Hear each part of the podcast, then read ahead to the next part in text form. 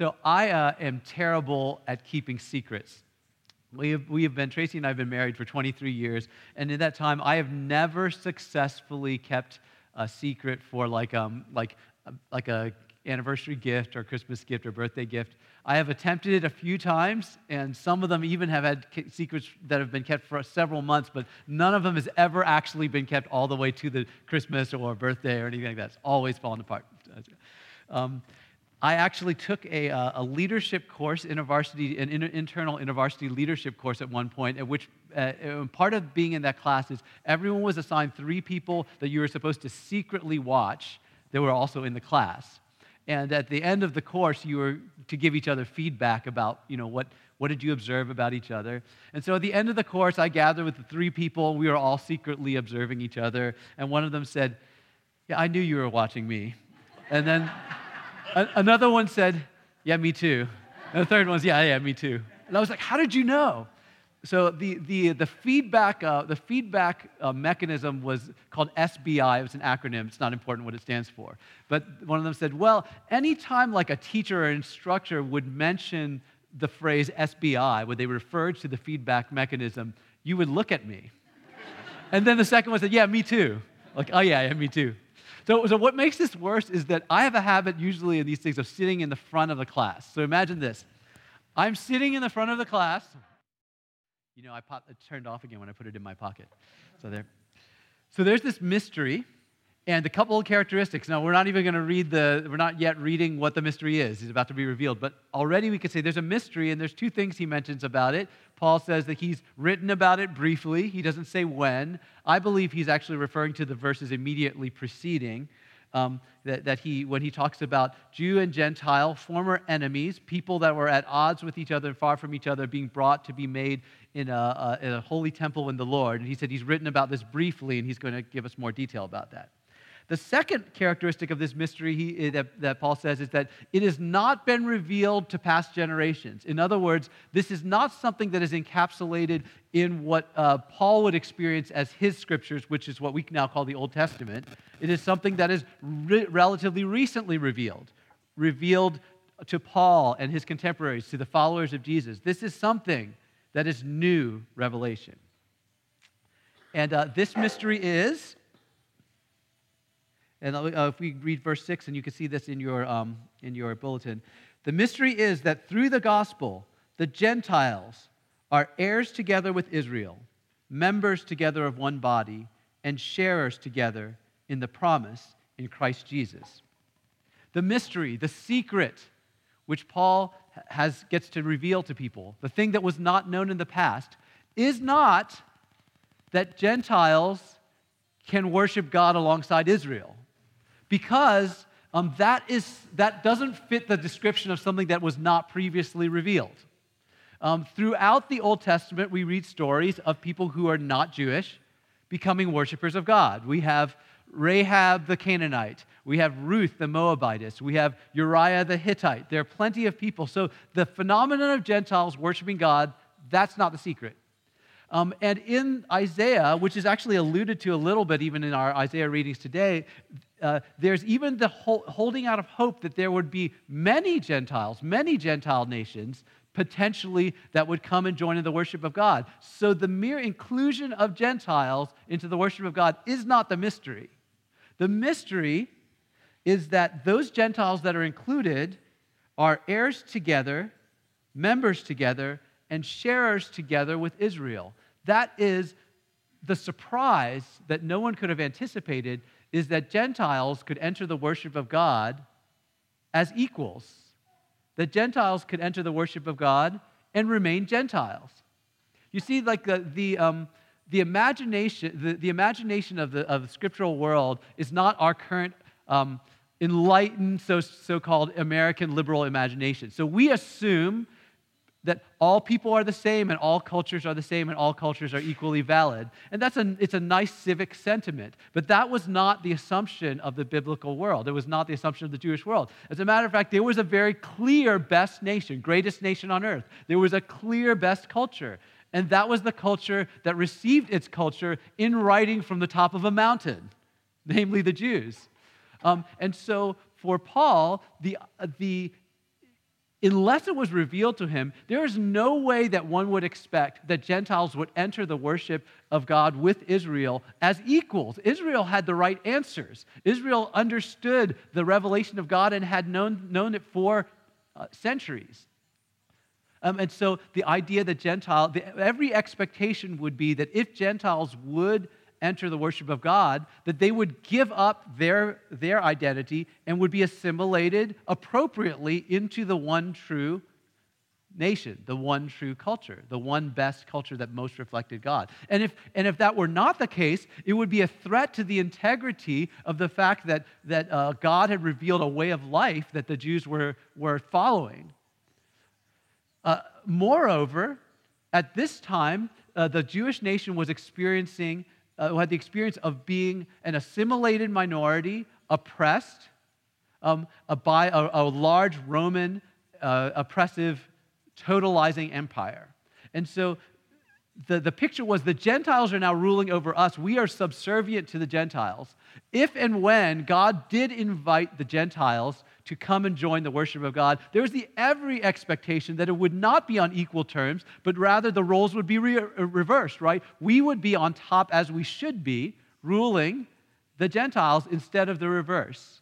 And in a place where our true convictions, what we know to be true of the, the one true God, are, is, is being both marginalized and ridiculed, and at some points um, even made illegal. So when Paul says that the Gentiles get to come in as heirs together, and members together and sharers together along with Israel as equals. That was a fresh revelation. That was unexpected. Now, when I teach um, in, in, uh, in many settings about things like race and uh, diversity, um, I will use this verse as the as the definition of what our goal is. So, in the world today, when we talk about ethnic diversity, racial diversity, or diversity of any sort, um, we often think of um, diversity as uh, like, co- like college brochures love to have the, the one picture that just has a whole bunch of different looking people. And so, diversity is merely who's in the room. What, is, uh, what does the room look like?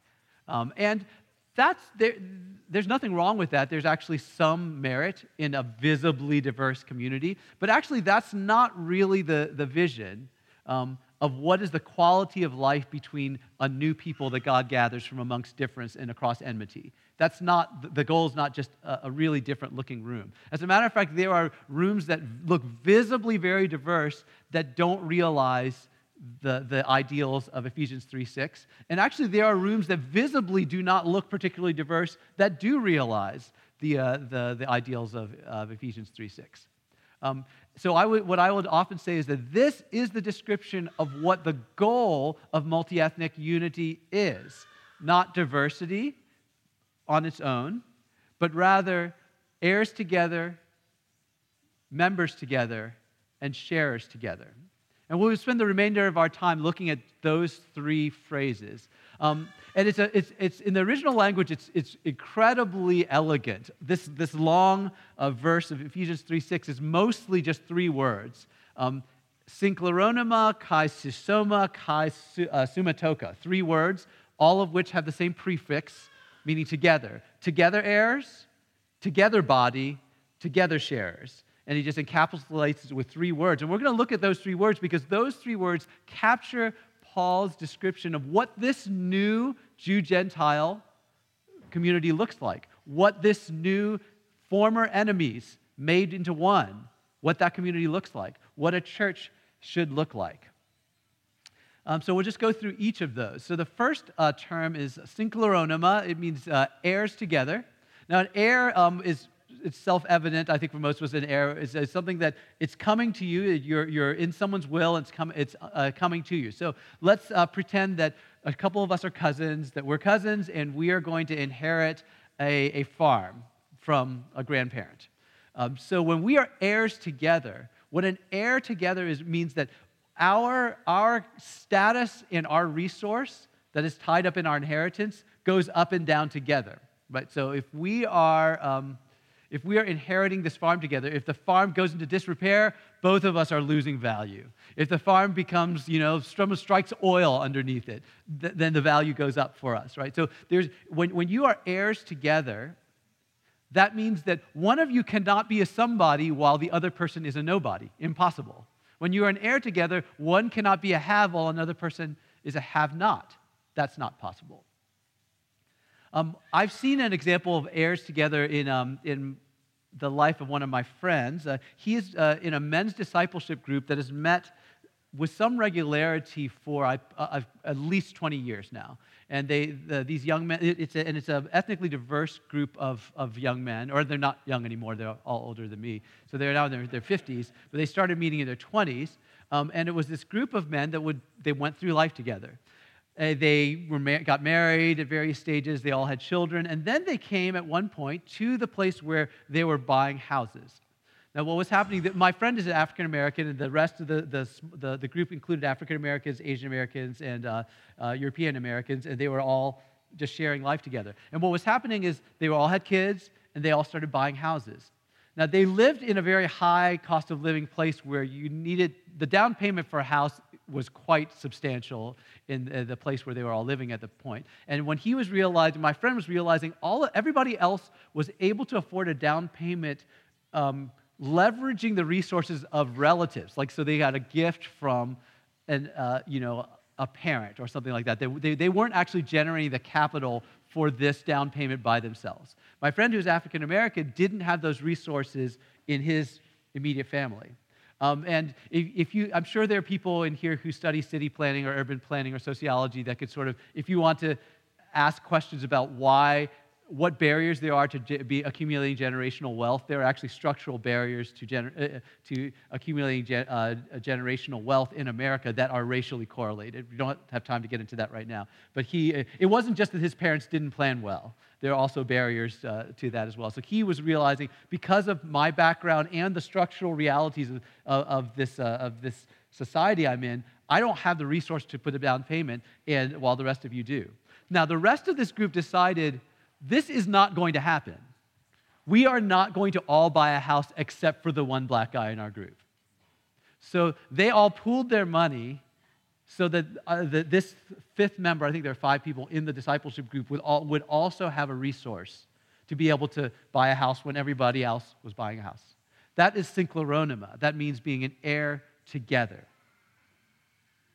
The second word is a really interesting word, susoma. Um, it's in the NIV, it reads members together. It's literally body together.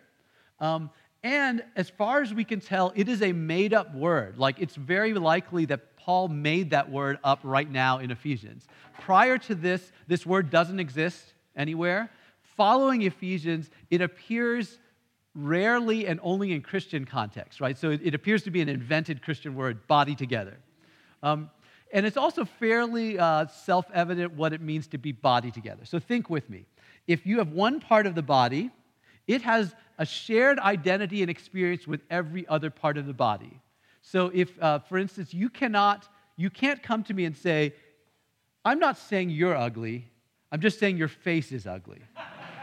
like, if it's true of one part of you, it's true of all of you, right? Uh, the body shares a united experience and identity. Um, uh, so I think that with it, and, and, and, the intent is that that would also be the characteristic of the body of Christ. So um, an example would be uh, if someone hits their thumb, like you're hammering something and you hit your thumb with a hammer, what happens to your body?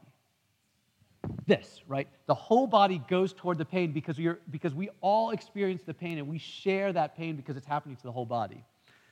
Now, what can happen sometimes in the body of Christ when we hear some, maybe not someone in our own congregation, but when we hear about suffering in other parts of the body of Christ. It, it can be maybe sort of like a, a brief shaking of our head saying, boy, that's too bad. That's really, really difficult there. Uh, really difficult that that thumb's having a hard time. Uh, good thing I've got nine more of those. Um, you know, and uh, maybe we could amputate.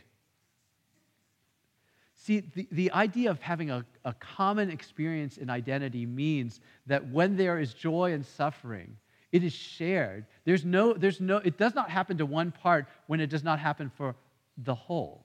And that is part of what Paul describes as the character of the church, particularly the church that is drawn from people that were former enemies.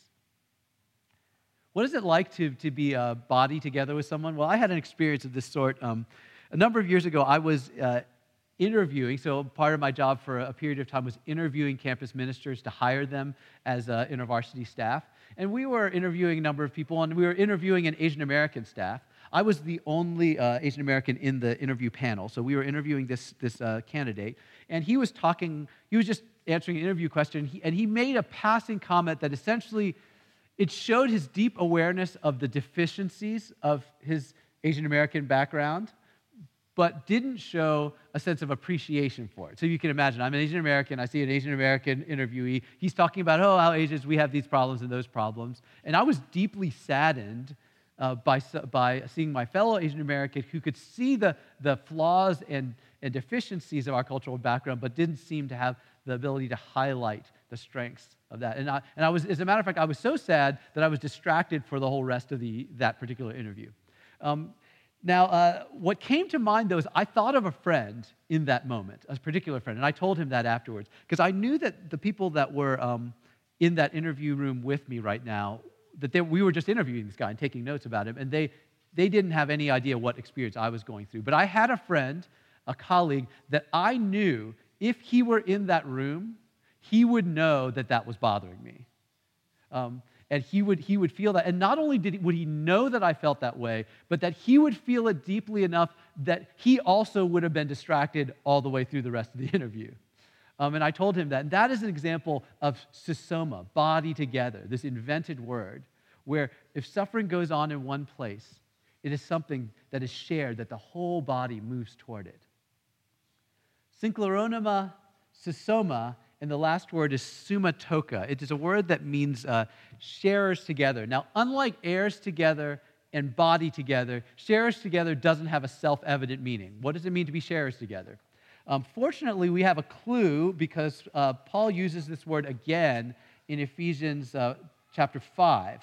And uh, essentially, in Ephesians chapter 5, he uses the word in the negative. He actually says, uh, There are if you're an idolater or if you're greedy, um, you, you will not enter and you will not inherit the kingdom of, of, of God. So therefore, do not be sumatoka with, with those people. Right? So it's, de, it's, describing, it's describing actually having a common direction and destiny. So in Ephesians 5, he talks in the negative of people who have a negative direction and who will end up with a negative outcome, a negative destiny. And so Paul says, don't be sumatoka with them.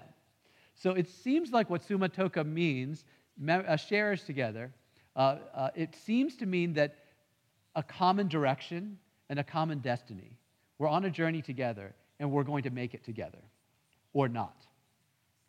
Uh, my experience uh, of sumatoka that, I, uh, that was one of the most profound of my life was um, I, there was a time when um, I was the director of a number of InterVarsity ministries, and we, we, we had a independent black student ministry that decided they wanted to affiliate and become an InterVarsity ministry. And so I, would hired a, a, a, black staff who would staff that chapter, um, and, uh, and she was the campus minister there. And she invited me to speak for their, their fellowship one time. Now, in InterVarsity, there are many, we actually have uh, many people, including many Asian Americans, who are known for being, having great facility in preaching in the African American vernacular. I was not one of them. Uh, and, and as a matter of fact, at this point, this, is, this would have been my first experience in preaching in a uh, predominantly African American setting. Um, and so I, I, went and we, I preached on Jacob. I, I, actually pulled out one of what I thought was my you know, best talks from my first you know, 10 years or so in ministry. And I gave the talk, and afterwards I met with our, you know, the staff that invited me um, and, uh, and asked for some feedback. And she said, Well, Joe, you know that like in the African American church, it's important to be um, direct and exhortational. So the thing was, that's what I thought I was doing. so I actually knew that, and I was shooting for a 10 on my scale of 1 to 10. And still, the feedback that I got from, uh, from Charlene was that, uh, well, you know, you really have to be direct and exhortational. I was like, oh, I thought I was trying for that. Now, where I experienced sumatoka is I got the fastest reinvitation to speak that I have ever had. I think it was three weeks later she asked me to come back and speak again. Um, now, if I were her, I have to say, I would not have done that. I would have said, you know what? Joe's a good supervisor, he's a good strategist, he's a good discipler. He has, a, he has many ways he can contribute to the success of my ministry um, besides preaching. So I will just deploy him more judiciously next time. But no, she decided, and it was a clear signal. It was like as soon as I got back, she said, Come and preach again. And so I came back and I decided, first of all, I'm going to have to find a 13 on my scale of 1 to 10. Um, and so I came and prepared a sermon on Jonah, and I talked about, you know, and, and the, the basic outline of it was that this was the University of Virginia.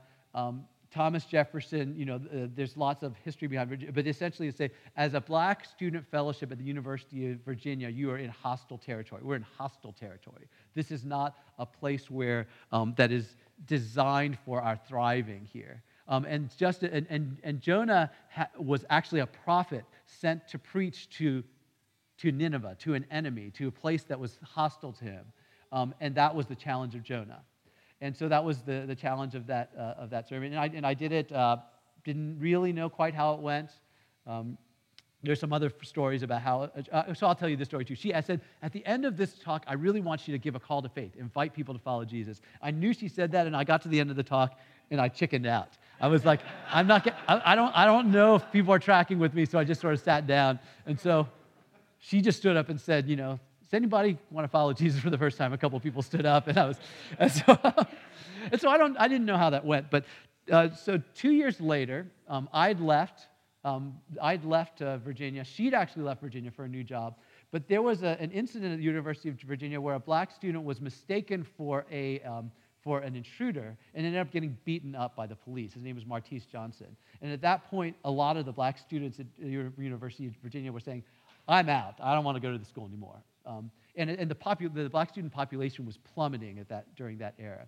And so Charlene actually went back to the University of Virginia just to care for some of the students. And one of the students said, Yeah, I thought about leaving too. But I remember a couple years ago, some guy came and talked about Jonah. So I think I'll stay. And, and I don't think that was because my sermon was particularly good. I, you know, I think it was probably optimi- B plus is optimistic. you know. I think that it had that impact because Charlene invited me back. It had nothing to do with me or even the students, that God infused his power and his favor into the fact that Charlene could have done something else, but she decided, I will be summa toka with you. And God pl- was pleased with that and infused his power and his favor with that. You know, I, uh, we, um, closed our time yesterday at the retreat with a time of prayer, and I saw these three verbs or these three nouns lived out in this congregation. I saw as we prayed for each other, I saw us being um, heirs together. Stories of people literally sharing financial resource with each other to say, we are on mission together, our calling is shared. And so we will share uh, our, our resource with each other. I heard stories of people being body together, of, of, of people sharing um, things that in groups you normally wouldn't expect people to say, I'm struggling with this, or this is a difficult uh, a, a thing I'm going through. And people standing and others standing along with them saying, I, I share that, that experience, that we are, we are experiencing this together. I saw that yesterday. And then the sense of, uh, of shared direction and destiny. Um, people asking for prayers not just on the part, not just for my needs or my joys, but for a sense of common ambition, a common ambition of, as a community that we would that we would be awakened and enlivened to the things of God more than we are, that we would be captured by biblical imagination. Those were two of the prayers that people asked. that was a prayer not just for themselves, but something on our behalf. I saw that um, beautifully exemplified by this congregation. And so my exhortation is to, to see that, to recognize that, to, to have ambitions that it would be more and more like that. And then, and then maybe to, to capstone with some of what we were talking about uh, yesterday is that when there are walls of difference, difference and division in our society, when there are historical enmities among societies and peoples in this world, when that sort of community is developed amongst those peoples, that is the sign par excellence of the gospel. That is what that is why Paul is excited. You know, um, as a Jew, he had no reason to be excited that the Gentiles would have this kind of status, right? Like, why would Paul even be so excited that this, that this would be the case? Wouldn't it be sort of more like Jonah, perhaps, a grudging kind of, oh, I don't know, I'm not, not so okay with this. But Paul could not wait to tell people about this mystery, about how his enemies and his oppressors got to come and, on equal terms with himself. He was so excited about that. Why? Because he knew that it revealed something about God, it revealed the glory of God. It's just like it revealed the power of God. Just like that story of what happened with Charlene. It wasn't so much what she did or what I did, but the fact that when that happens, God is pleased and God releases his favor and his power. Um, so may I commend to you uh, synkleronema, heirs together, sisoma, body together, sumatoka, sharers together, as the watchword for what it means to be the people of God. And may I commend to you, too, the ambition that even enemies and those who are far from God and far from each other, that when those people can exhibit these qualities together, then that is where the power of God is released into a hurting world. And I pray for us. Lord Jesus, these um, ideals, uh, these aspirations are beyond us. Um, had we not uh, had testimonies of the, the saints in Scripture and throughout church history to tell us those stories and those rare stories that we hear in, in our world today, we could scarcely believe that you would call us to this. Um, and yet you are determined to reveal your glory and your goodness on this broken world. And we do avail ourselves to you uh, to take our measured steps, our particular callings uh, of faithfulness to be able to realize this. Thank you, Lord, for the ways that I've seen those characteristics con- uh, concretely lived out in this congregation. Lord, would you multiply it across more and more barriers of difference and hostility, um, that your name and your glory and your power would be ever more released in this world. Amen.